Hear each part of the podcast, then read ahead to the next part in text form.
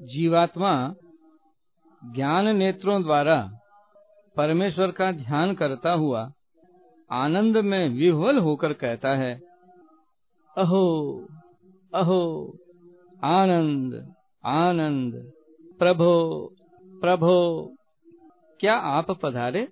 धन्य भाग्य धन्य भाग्य, आज मैं पतित भी आपके चरण कमलों के प्रभाव से कृतार्थ हुआ।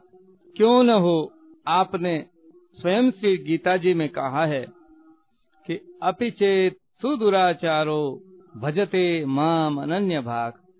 साधुरेव स मंतव्य सम्यक व्यवसितो ही सह क्षिप्रम भवति धर्मात्मा शाश्वत शांति निगछति कौन्तेय प्रतिजानीहि, न मे भक्त प्रणश्यति।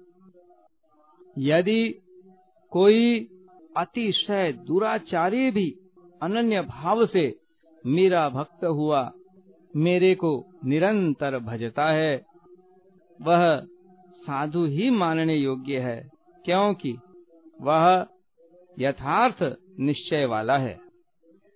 इसलिए वह शीघ्र ही धर्मात्मा हो जाता है और सदा रहने वाली परम शांति को प्राप्त होता है।